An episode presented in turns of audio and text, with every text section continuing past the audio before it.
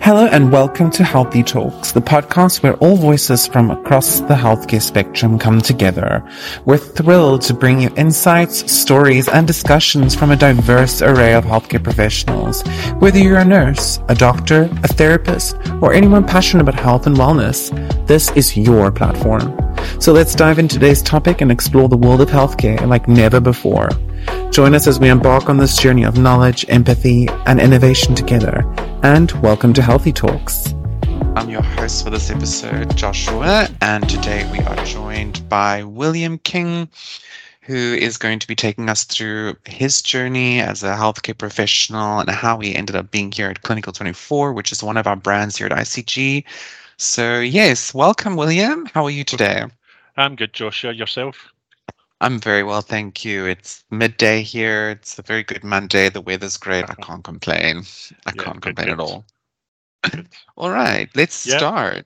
So, William, you began your nursing career as a nursing assistant, and you, as we've discussed before, you were very inspired by observing registered nurses at work. Can you maybe share some moments or experiences that led you to decide pursuing nursing as a profession?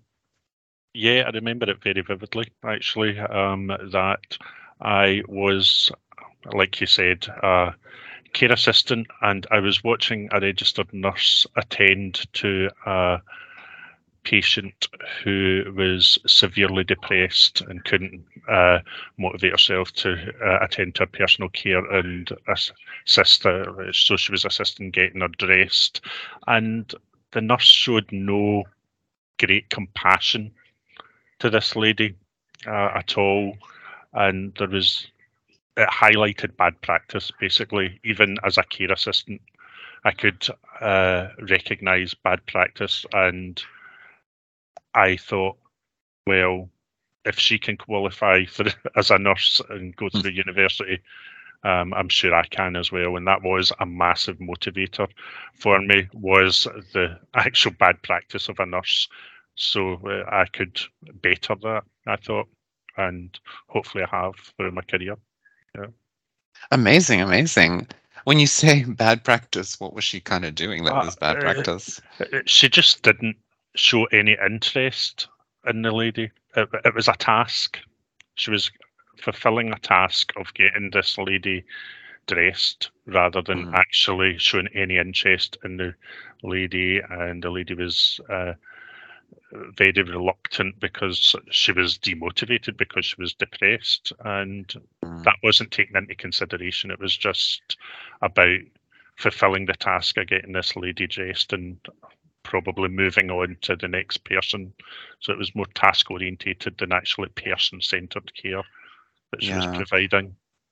Yeah, and do you kind of find that to be quite a general thing that happens, or throughout your career, that people just check the task list? No, hopefully not. I think it was just this nurse's practice, and hopefully she was having a bad day and it wasn't always like that, you know. But on this set day, I always remember it was good. But no, I think most nurses nowadays are very patient-centred and person-centred in their care provision, and no longer see it as a task-orientated profession. Yeah. And you mentioned that this patient was dealing with depression, and I know that you've mentioned to me that you've trained as a mental health nurse, to which you've qualified back in 1997. Yeah. What drew you to this particular nursing specialization, and what are some of the early experiences in mental health nursing? Well, in mental health nursing, like you quite rightly said, I qualified in 1997, and some of my experiences weren't that nice, actually, but that's part of dealing with people with mental health problems. So things like dealing with people who attempted suicide, so finding people who have used ligatures and suspended themselves in bathrooms. That's one of my early career stories are also recovering patients from electroconvulsive therapy, which is a treatment that still goes on today, but to a lesser degree, where people get electrodes put to the temples of their head, and which induces a seizure. Mm. And the length of seizure results in the progress of their depression. So it's a treatment for depression, which is drug resistant, basically. But you can imagine seeing someone getting electric shock, obviously under anaesthesia, isn't too pleasant, and recovering these. But on the positive side, it works, and I saw many people standard of life improve through getting this treatment. It's just not a very nice treatment to watch. Yeah. And tell me, your first job was in secure disability nursing, right? Yeah. Yes, it was. Yeah, so tell me, what were some of the difficulties that you encountered in that specific line of work, and how did it shape your view of healthcare profession at the time? I think in learning disabilities, it was difficult because the level of stress and distress behaviours that were exhibited. So people would call it challenging behaviour. Here in Scotland now, the preferred term was stress and distress behaviours. And every day you went to work and you were assaulted's too strong a word, but you would be subject to being punched or kicked or like slapped by patients because they didn't know any better, and it was their mental health, and that you were trying to work with them to maintain their dignity, but sometimes it wasn't what they wanted to do, so they protested. And being straight out of university, you thought you could change the world, basically, and you were going to be a super nurse. And you quickly realise, that you have to sort of cut your ideas down a little bit and, be a bit slower in your presentation rather than just having a head full of university work. You actually slow things down and look at the people you're dealing with and look at the person behind that behaviour and why they're behaving in that manner. Yeah, and I can assume that it's challenging, but you also went through to adolescent psychiatry. Yeah. And I think we discussed that that's where you sort of felt the love and for that specific area and felt the need to add and contribute more to it. Could you maybe elaborate on how or what appealed to you at the time in this field, and what was the importance of such therapy for young patients? Definitely, the adolescent unit that I worked in was one of three in Scotland, so you had a third of Scotland's illest teenagers under your care, so you can imagine they were quite ill young people.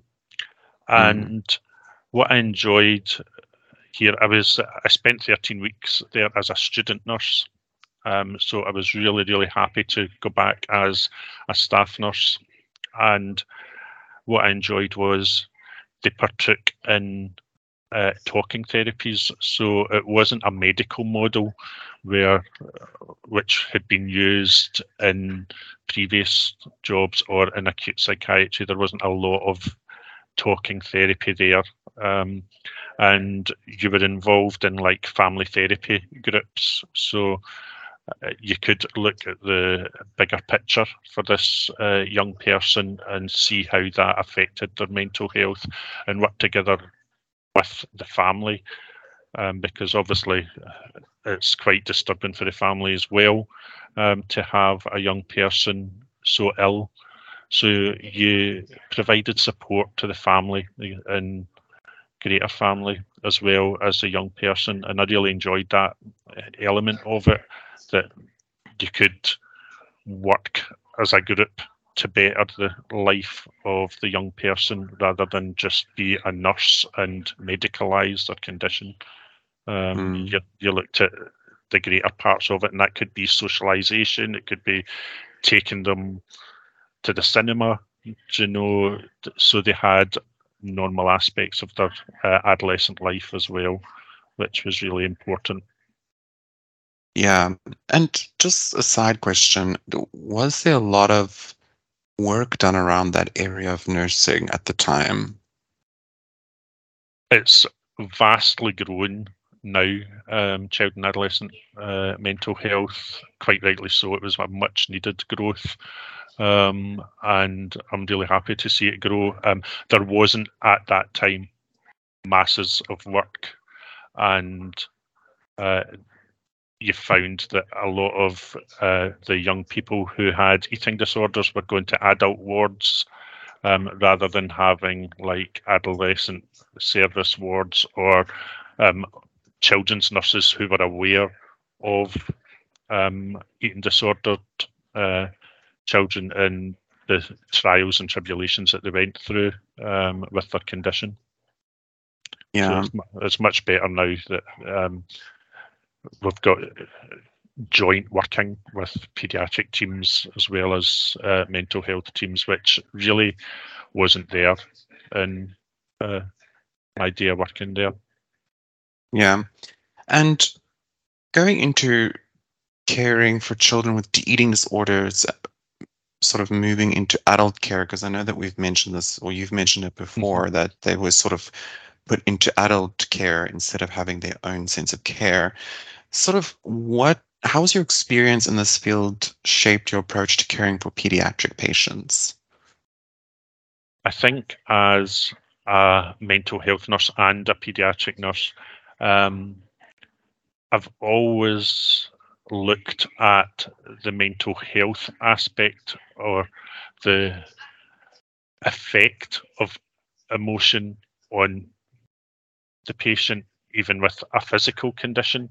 When I moved to paediatrics, I was always aware that it was stressful for the patient. They were out of their comfort zone, they were in hospital, they didn't have maybe the toys or the game consoles that they were used to, so they were bored, you know, and it was about providing a social aspect to their time in hospital so they didn't feel bored.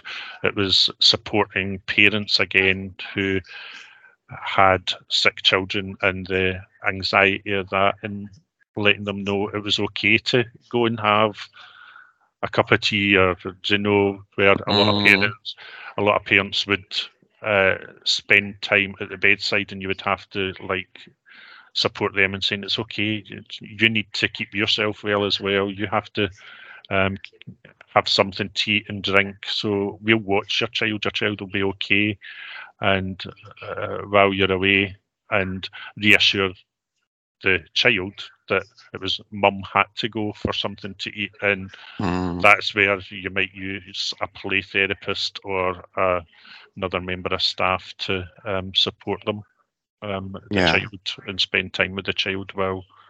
And it's massively important to see the whole picture of the psychological well-being of a child as well as the physical well-being of the child as well. Yeah, of course. And you also went into intensive care, and I think you mentioned that you were there for 6 years, and you also noted it was quite a demanding role, you know, and maybe just tell us a bit about what skills and qualities you sort of came to understand were most critical for nurses or for yourself in those high pressure environments. And I can imagine it was also very challenging. So how did you go about with those challenges? Most of my career has been intensive care, either pediatric intensive care or neonatal intensive care. And it is very challenging. But again, it comes down to support. And it goes back to sort of my answer, that it's like supporting the child when they were awake, if they were awake, to know, and they weren't like on medication that made them sleepy or sedated, and supporting a parent through and explaining everything that was going on to a parent. And some of the challenges were simple things like children didn't understand the lines and wires that they had on them, so they'd try and pull at them. Do you know, where in an adult intensive care you can tell the person, do you know, this is for this, this is for that, do you know, and they understand. But a 2-year-old child who's went under cardiac surgery, because the unit I worked in was Scotland's cardiac surgery unit for paediatrics, so a lot of times they'd have drains in their chest, and impulse on a child is to, if they don't want it, they'll pull it away and try and, so trying to prevent them pulling drains out, lines off, like drips out their arm, things. And it was doing it in the most humane way, but keeping that patient safe, you know, and explaining to parents the needs of these things initially, and getting them away as soon as possible. So as soon as you could take that drip down, get it away, so it was one less thing distressing for that child, and again for the parents, because, you know, again, it's about seeing them as a family group, you know, and supporting the family rather than just the parent or the child.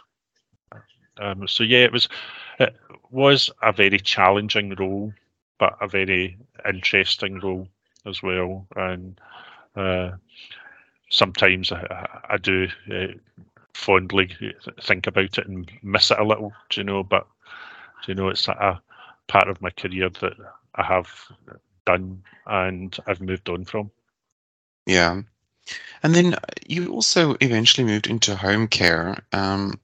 What's the motivation behind this change, and, you know, how did it feel to return to a role similar to where you began as a care assistant? Right.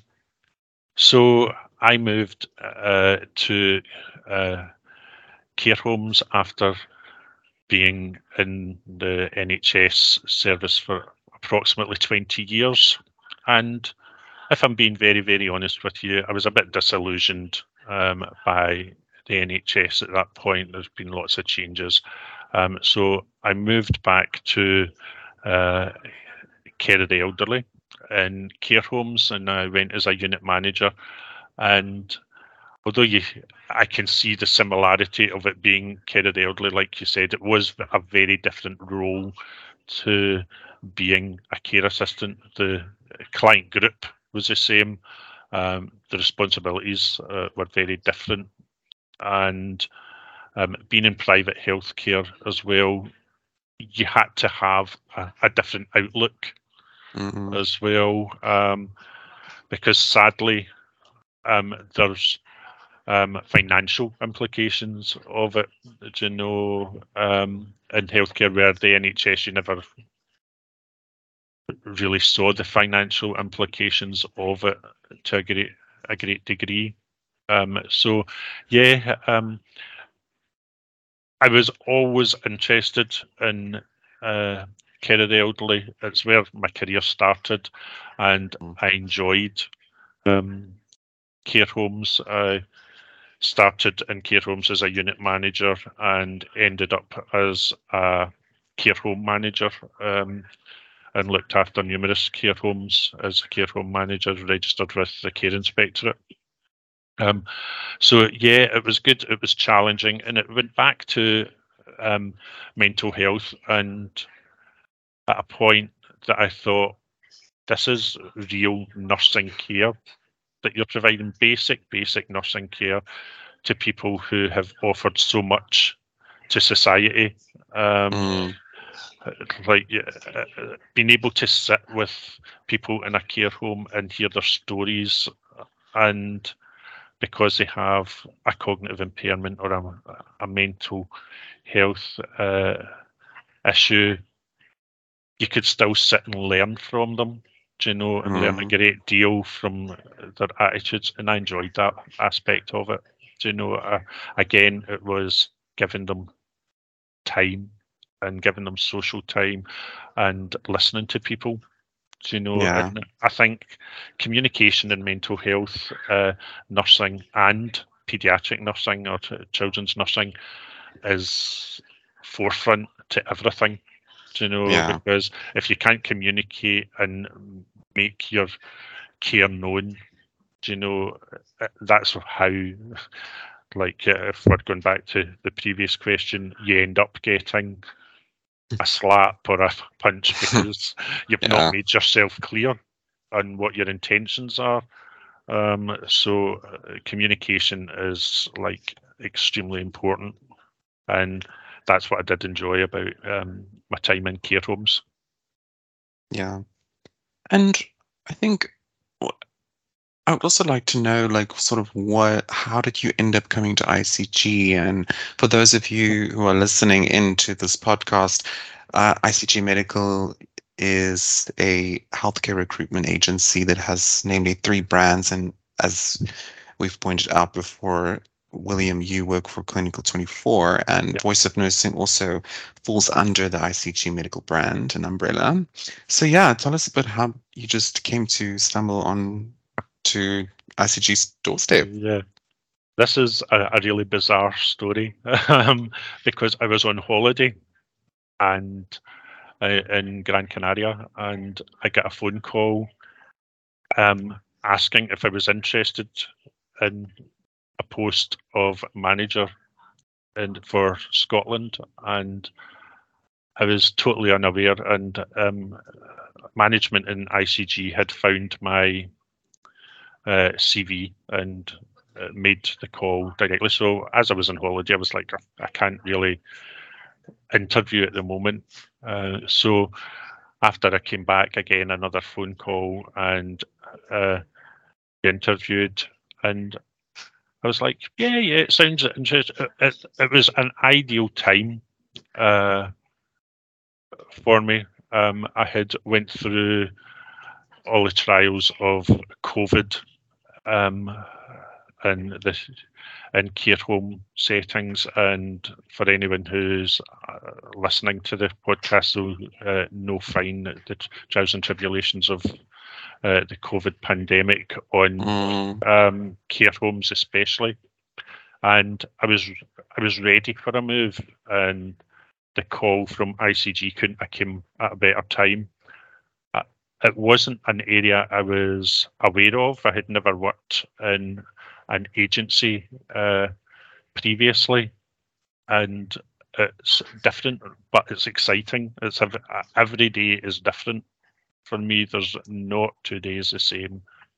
And my role is a registered manager, and you still have an element of care because you're looking at policies, you're looking at standards of care provided by the staff that work for us, and ensuring that reaches, like, the best standards ever, looking at best practice statements.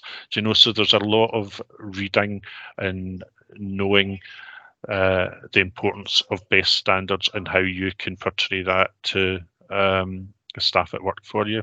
So it's a really interesting post. I've now been with ICG or Clinical24 for a year, and you know, I'm still learning. It's a massive learning curve, but a really interesting learning curve, and really grateful for the opportunity that was presented to me while I was on holiday. So I mean, someone who's been through numerous phases in your career, what kind of advice would you have for new nurses who may be considering different specialities or seeking to broaden their skill set? I think all nursing goes back to thinking about the person that you're caring for, and recognizing it's a person that you're caring for. It's not a task.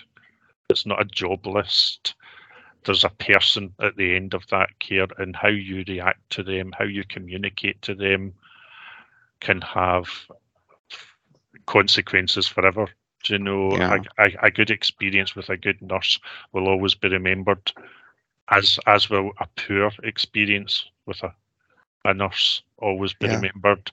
And the latter doesn't do anything for the profession, you know, and nursing has fought a long time to be recognised as a profession and have standards recognisable that it is a good profession to be in, and, you know, care of the person rather than a diagnosis or a tick box exercise. I would say that is the most important thing, is looking at your patient and seeing them as a patient and a person that you can work together to gain the best sort of outcome together for them. Yeah. You know, it should be a collaborative thing. It shouldn't be a nurse dictating to a patient what they need. It should be the patient dictating to the nurse what they want